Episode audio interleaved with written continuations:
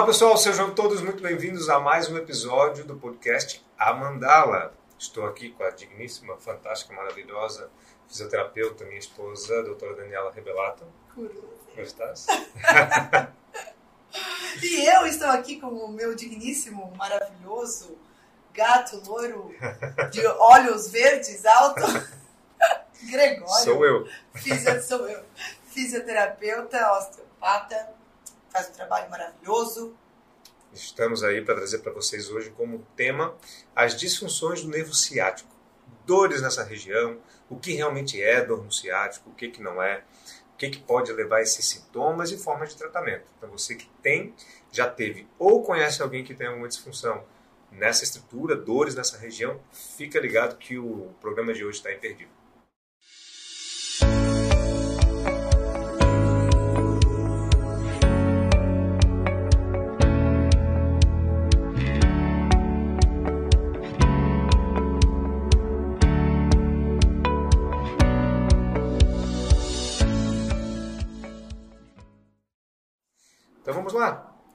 Daniela, diga-me, fala um pouquinho a respeito de ciático. Doutora Daniela, como vocês sabem, é fisioterapeuta também, apesar de trabalhar com a área da pélvica, né? conhece bastante aí, pelo menos já recebeu bastante em consultório pacientes que reclamam. Como é que eles chegam reclamando no consultório dessas dores? Como é que funciona? E olha, é incrível, porque quando a gente pensa, né, ah, eu vou procurar a Dani, né, porque eu tenho uma disfunção pélvica, uma disfunção, é incrível como a gente não generaliza, né? Não coloca 100%, mas vamos colocar aí 80, 90% dos casos que aparecem, que chegam em consultório, é, existe a queixa de ciático, de lombar, de alguma disfunção, de alguma dor relacionada a essa região. E o que, que isso tem a ver, né? Total a ver. Não tem como desmembrar né, uma parte do corpo ou outra. É, disfunções em ciático vão interferir muito, por exemplo, em disfunções que eu trabalho da minha área. Então, é, a gente tem que estar muito atento a isso e muito é, é, ter um feeling muito interessante nesse sentido. A primeira coisa que é importante a gente diferenciar é o que realmente é dor do ciático e o que, que não é. Uma grande confusão que as pessoas fazem, isso é muito comum, é trazer qualquer tipo de dor nessa região das costas como sendo dor no ciático. Então, coitado leva a culpa quase sempre. É muito comum, é muito comum isso. Então, até entre em contato comigo por telefone, Gregório, estou com um problema no ciático. Eu falo, né? Me diz um pouco mais, me conta mais essa história, o que está acontecendo. Ah, é uma dor aqui na lombar, uma dor nas costas. Então, primeiro, gente, dor nas costas não é uma dor de ciático. Tá ok? Isso é importante deixar claro. Então, se tiver dor na coluna lombar, dor aqui em cima, não é ciático. O que é uma dor realmente de uma compressão do nervo ciático? Aí é aquela dor que vem para a perna. É quando se tem uma sintomatologia que vai doer muitas vezes. Pode doer o bumbum, pode doer a coxa, ou até mesmo a lateral do pé, ela vai até a perna. Aquela dor irradiada, né? Que pode ser. Puxa, né? Uma dor que puxa da ardência, da, da incômodo, qualquer movimento, ela aparece, ela exacerba. Tem pacientes que têm dor ao movimento, com qualquer movimento, e tem aqueles pacientes que, pior ainda, eles têm dor o tempo todo. O tempo é o tempo todo, não importa o que faça, a dor está ali. Alguns pacientes até relatam que tem uma sensação na perna como se estivesse apertando a perna, é, como se tivesse, às vezes, formigamento, são outros sintomas, não somente a dor, né? Pode ser um formigamento, né? sensação de perda de sensibilidade, pode ter perda de força. Essa, esses sintomas, eles podem ir se agravando e mudando um pouco de característica, certo? Mas a, a dor realmente do nervo ciático é essa dor que vem para a perna. Tá certo? Então, o primeiro ponto é esse: saber que problema relacionado ao nervo é esse que vem para a perna. E por que, que vem para a perna, gente? Porque os nervos que vão compor esse nervo, eles saem aqui da coluna lombar e vem nesse trajeto em direção à perna. Então, quando tem esse sintoma, é algum sinal de compressão desses nervos, seja na região mais central ou seja na sua periferia. Então tem essa diferença também, que, claro, somente o profissional vai conseguir entender e diagnosticar para você aonde que está essa compressão, né? Existem testes, né, específicos que a gente pode utilizar aí para estar tá, é, diferenciando ou diagnosticando é, essa, essas possibilidades de uma lesão mais central ou lesões mais periféricas, tá certo? Existem algumas disfunções também, por exemplo, quando você tem uma, uma compressão, uma sobrecarga na região lombar, pode trazer outros sintomas que não somente problemas para a perna, pode às vezes trazer problemas para a região uroginecológica, né? Exatamente. Pode falar um pouco mais desses probleminhas aí também que poderiam estar derivando né, de um problema como esse. É. Quando a gente pensa na questão da dor, é, sempre que a gente recebe né, essa pessoa na nossa frente, primeira coisa que a gente vai buscar é o quê? É amenizar essa dor. Não tem como eu evoluir num tratamento, por exemplo, a pessoa vem, chega com uma disfunção, seja disfunção urinária, perda urinária, perda de cocô, perda de gases, uma disfunção sexual, relatando algum tipo de dor nessa região, eu não tem como evoluir o meu tratamento. Ah, não, vamos corrigir essa disfunção sem primeiro focar e aliviar e, e, e melhorar esses sintomas da dor. Não tem como eu trabalhar um fortalecimento, por exemplo, se a dor está ali presente naquele momento. Então eu tenho que primeiro amenizar essa dor aguda, né? E aí sim a gente vai fazer todo o processo que dentro do tratamento vai auxiliar, obviamente, na questão da dor também. Mas essa dor aguda a gente tem que primeiro trabalhar.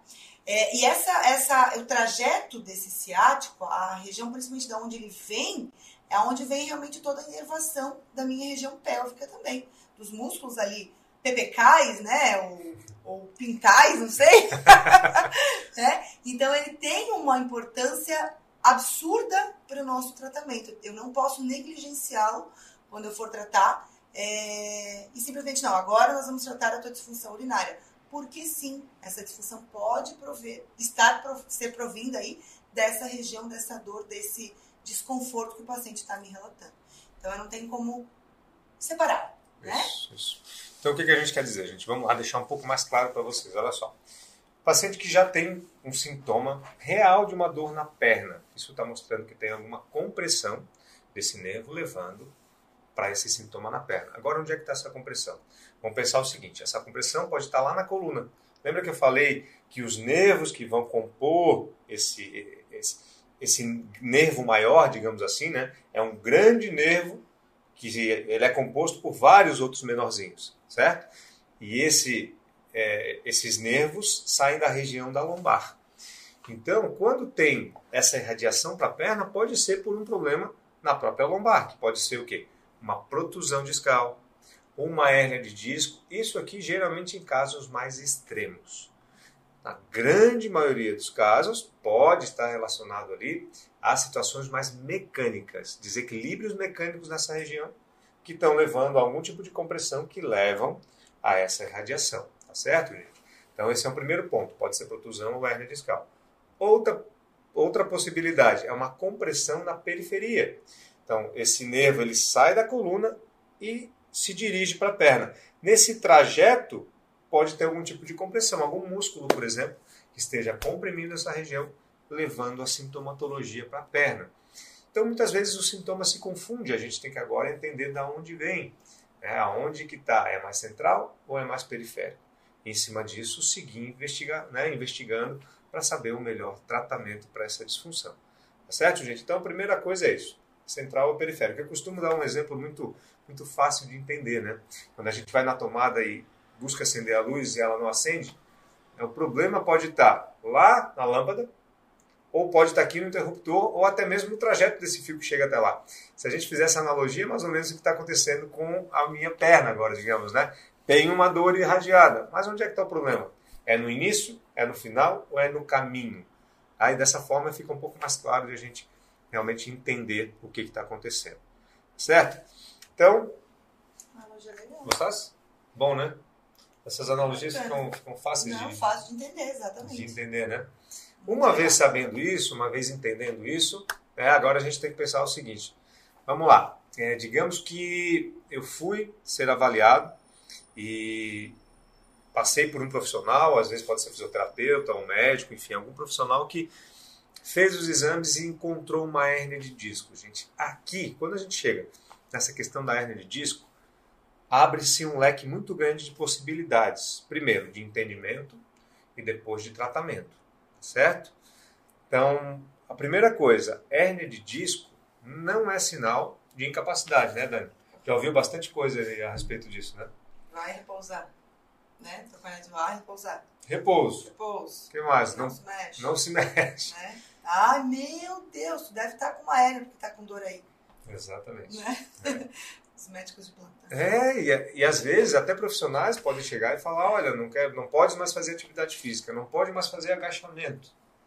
Quer dizer, não pode mais sentar no vaso, porque para sentar no vaso tem que fazer um agachamento. Não pode deitar na cama. né? Então, a gente tem que cuidar um pouco, é claro que né, respeitando sempre um direcionamento de tratamento, mas saber que diagnóstico de uma hernia de disco não é diagnóstico de incapacidade, tá? Eu trato muitos pacientes, já tratei centenas, milhares de pacientes e muitos desses pacientes são inclusive atletas que seguem hoje como atletas. Eu gosto sempre de dar exemplo né, de, um, de um paciente meu que chegou, não conseguia caminhar no consultório, Lambendo o chão. É. quase, né? e ele hoje ele, ele já era né, maratonista e hoje ele é ultramaratonista, ele corre ultramaratonas aí de 180, 200 e poucos quilômetros, segue super bem, tá? a hernia nunca mais incomodou, enfim, tratou e resolveu. Importante saber também que se existe uma hérnia, essa hérnia, tá, bem tratada, ela é reabsorvida pelo organismo. Tá? O nosso corpo vai lá, reabsorve e a gente consegue organizar o corpo, ele volta a funcionar da maneira correta. Tá? Tem uma porcentagem ali de 2 a 5% que vão ser extremas e aí talvez venham precisar de uma cirurgia, mas é a grande minoria, pessoal. Então é importante entender que se tem um diagnóstico, na grande maioria dos casos são tratáveis. Por isso que é muito importante essa avaliação, esse diagnóstico que a gente fala cinético funcional, né? Funcional. O que é que está tirando, te tirando da funcionalidade? O que está te impedindo no dia a dia? E aí, às vezes, a gente leva muitas vezes ao extremo, ah, o meu caso deve ser esse de 2% aí. E não!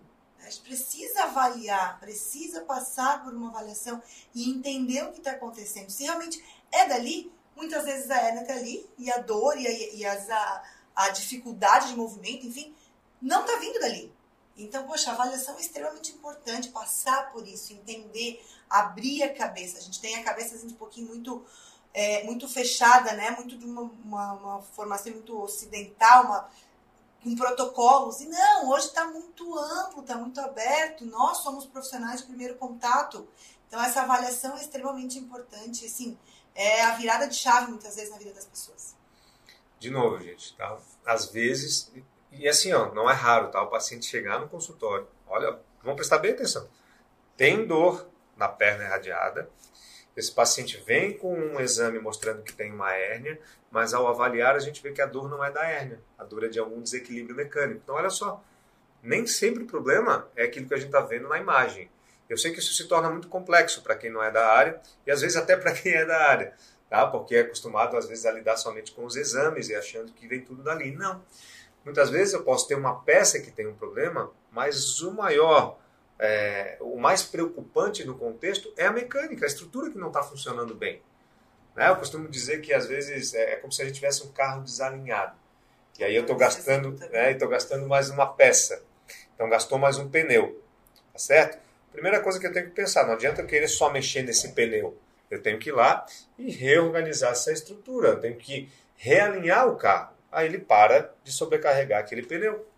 E aí eu começo a funcionar da maneira mais adequada. É a geometria e balanceamento da saúde. Exatamente isso, exatamente isso. Mecânico da saúde. É o mecânico, é, gente, é o mecânico aí do, do corpo humano, né?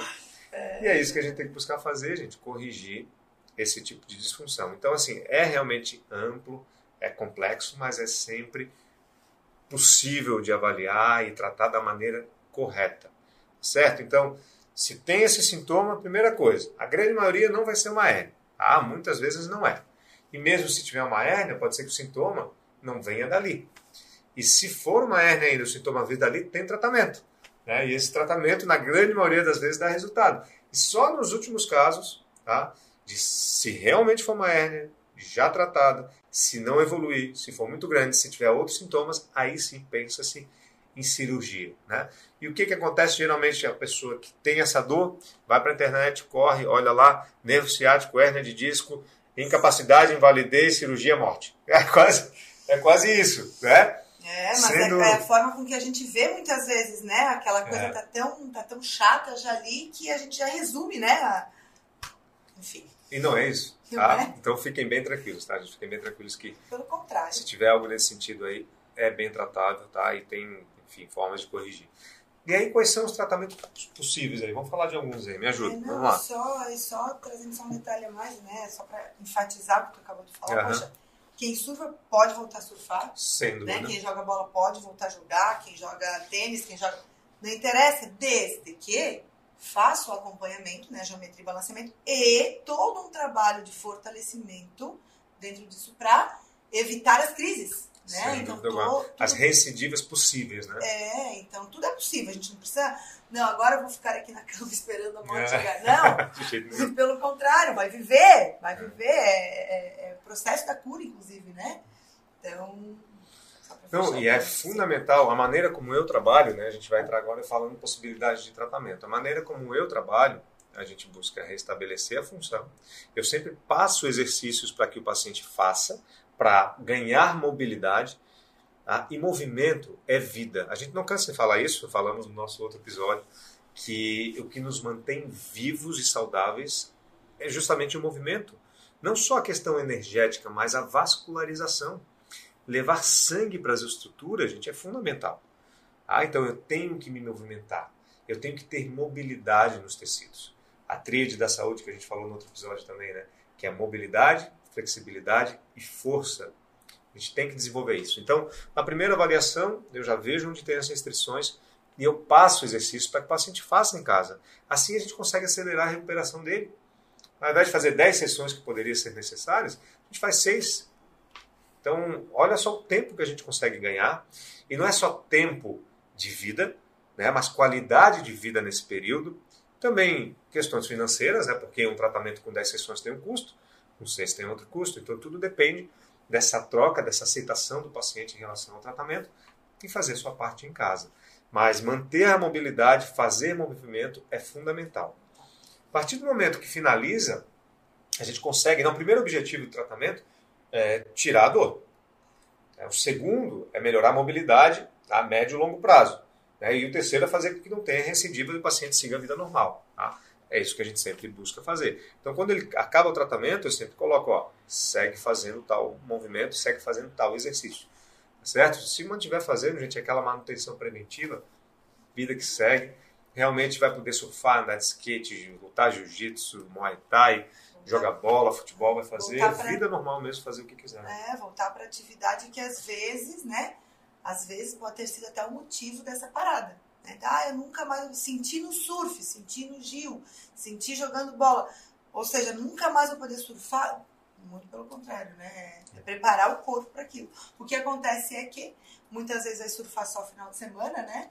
Vai fazer o futebol uma vez por semana e o corpo não está preparado para aquilo. Então, toda essa preparação, essa organização né, corporal, fortalecimento é necessário para que realmente essas recidivas não aconteçam. Aí a gente entra num ponto importante também, de saber que, para quem gosta de fazer atividade física, é sempre fundamental ter um trabalho de base, né? Um trabalho de fortalecimento, algum exercício que te prepare para atividade física. Mesmo para quem não gosta. Né?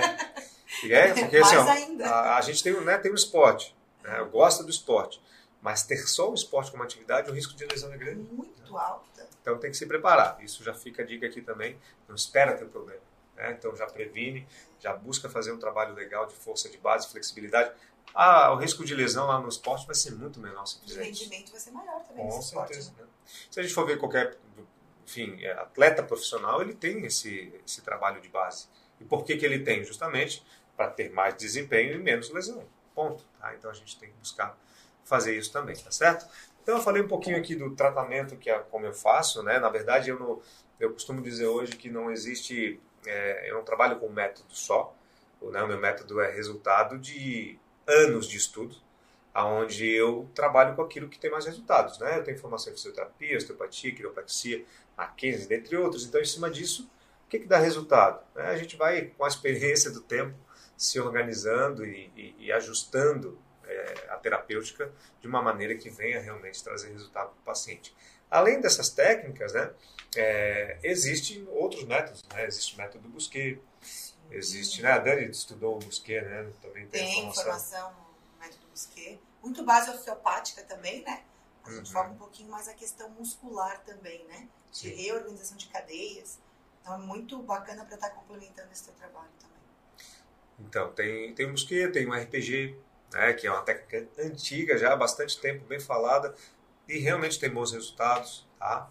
Tem também o Pilates, Pilates né? manutenção, né? A própria fisioterapia convencional. A questão desses tratamentos é em que momento que eles vão entrar, né? Isso, exatamente. Não, pode, pode é.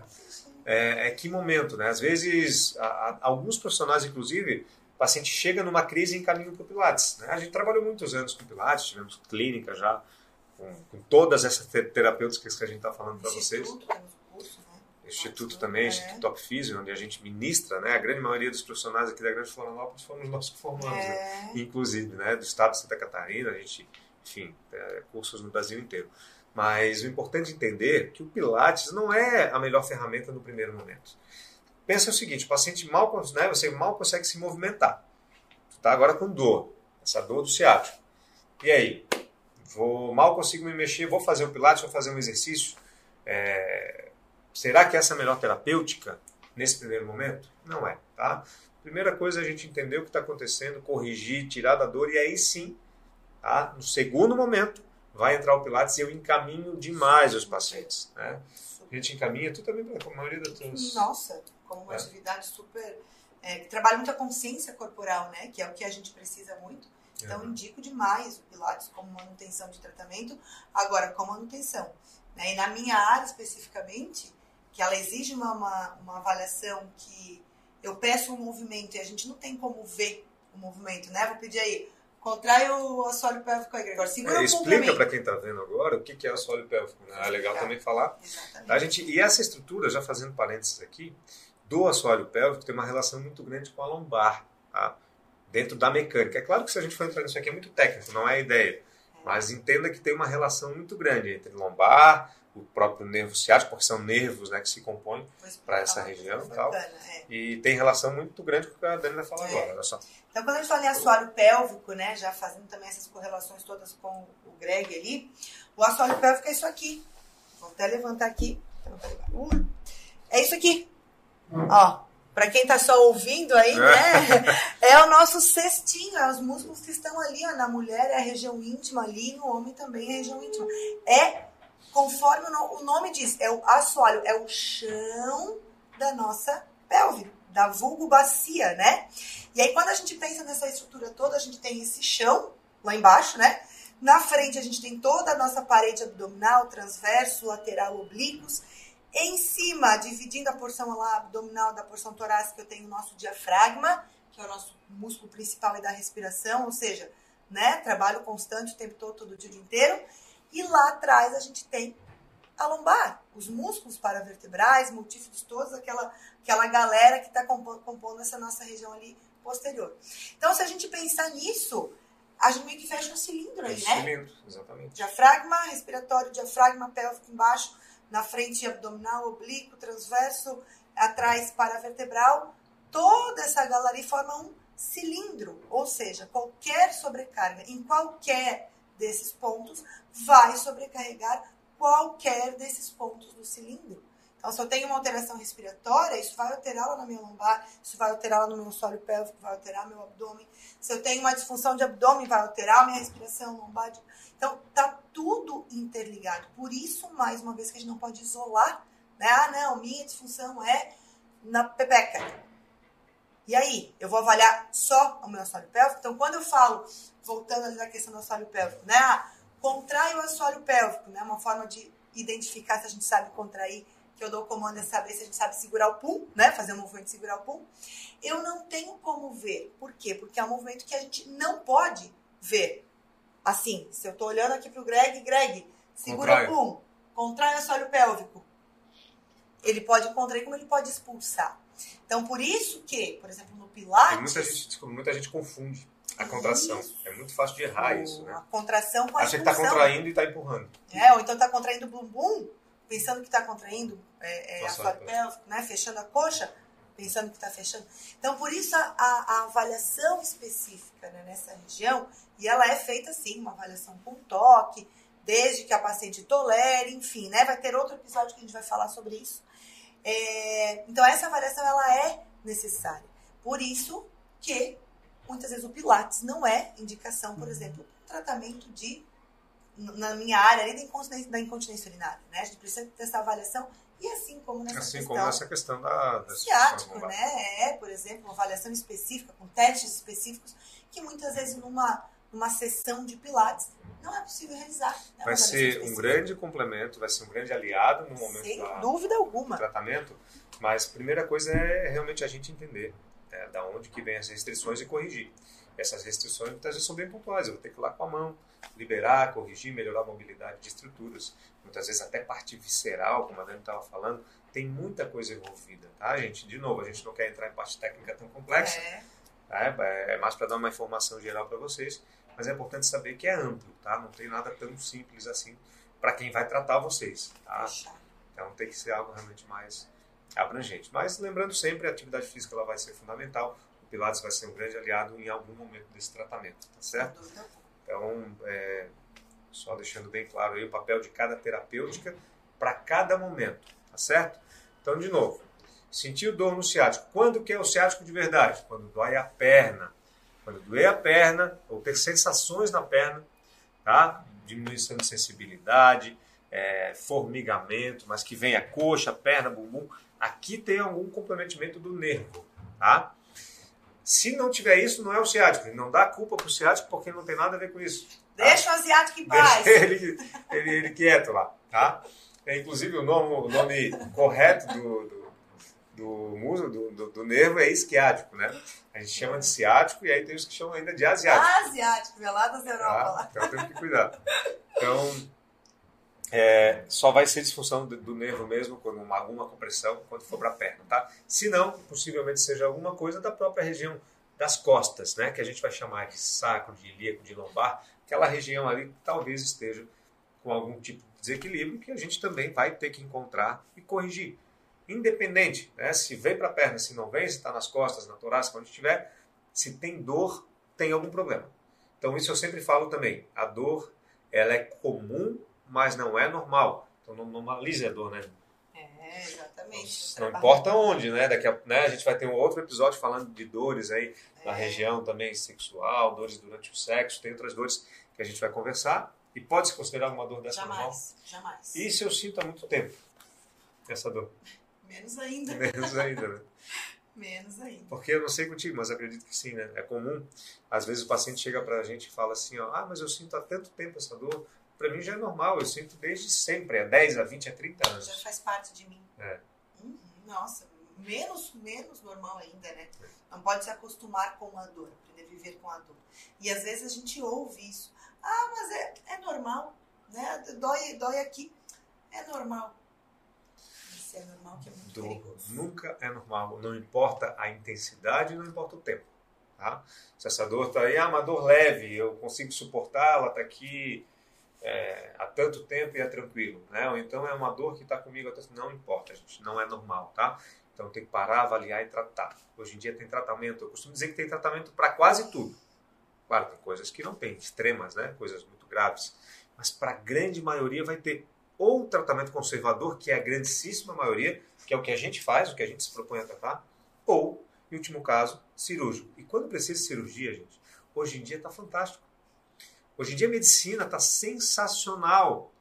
A qualidade dos médicos que nós temos, a qualidade dos equipamentos, as técnicas, cada vez melhores. Pré Tá? e pós-operatório, inclusive. Pré né? e pós, Essa muito fantástico. aberta hoje já da, da medicina também.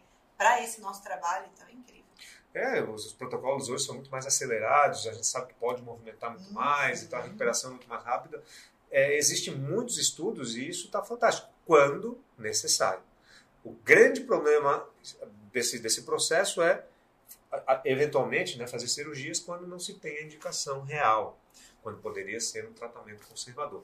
Aí cabe uma grande discussão, tá? mas, de novo, tendo dor, procura tá? um profissional aí na tua cidade, é, da onde estiver ouvindo a gente aí, se tiver alguma dor nesse sentido que eu falei para vocês, pode procurar com tranquilidade aí um osteopata, um fisioterapeuta, tá? Eventualmente um médico também, que vai ser um profissional vai poder te ajudar, mas sempre buscando uma orientação né, para que tratamento vai poder fazer E de preferência, é claro, comece sempre com tratamento conservador. Tá certo, gente? Porque, como eu acabei de falar, cirurgia ela deve ser sempre uma última opção. Eu só falo em cirurgia aqui, gente, porque eu sei que quem procura ali na internet, que vai botar no Google nervo ciático, dores e tal, vai vir algo de cirurgia. Então, ó, já tira isso da cabeça, tira isso da frente, porque na grande maioria dos casos não vai ser necessário. Certo, meus queridos? Então, é, acredito que seria isso. Dúvidas, Daniela? Dúvidas? Represente o povo aqui. Meu Deus do Não? céu. Eu acho, Acho que, que é falou, é muita questão ali do tempo, da dor, ah, mas eu tenho tanto tempo, ah, mas não consigo me abaixar, mas. Eu acho que foi super É isso, né? bem explanado, né? E uma coisa que ficou muito, muito marcante, né, dessa nossa conversa é a questão do movimento, né? Não, não, não, se isole, não repouse. Quanto mais parado, maior vai ser a dor. Então, sempre dentro das limitações e das orientações, mas foca no movimento. Acho que tá aí o canal. O caminho. Né? O Tá? caminho. Procure um profissional e siga né, as orientações aí para o que for melhor para você. Certo, gente? Ah, então, tendo dor, procura alguém para te ajudar. Não fica só no Google. Saiba que tem muito o que fazer. Tendo dúvidas, mandem aqui. Né? Vai ter espaço aqui, tanto no YouTube aqui embaixo. Pode mandar é, as suas dúvidas, como também pode colocar aí. né, vocês vão ter acesso aqui agora ao nosso Instagram. Tá? Então, inclusive, a gente finaliza agora, deixando nosso endereço para vocês. Quem tiver dúvida, pode entrar em direto, em contato direto com a gente aí, que a gente vai conversar e buscar ajudar vocês. Valeu, galerinha! Então tá feito. Como é que te acham aí no. No Instagram, Instagram. Da arromba Daniela, dois L's, Rebelato, dois L's também. Estarei lá, não se assustem, tá? Mas são todos bem-vindos lá. Lembrando que a Dani fala de sexualidade, o Insta dela é Fisiopel. Sexo, tudo, cara. Fala, É isso aí, fala sexo. E o seu O negócio? meu é arroba Gregório underline Ferreira. Certo? Tem bastante informação lá a respeito desse tema que eu acabei de falar para vocês, os temas relacionados às disfunções musculoesqueléticas aí, ortopédicas e tudo mais. Saúde em geral é o que a gente fala, é o que a gente defende, o que a gente quer trazer para vocês aqui é justamente uma melhor saúde e melhor qualidade de vida. Beleza? É isso aí, gente. Muito obrigada e até o próximo. Até o próximo. Valeu, galerinha. Tchau, tchau.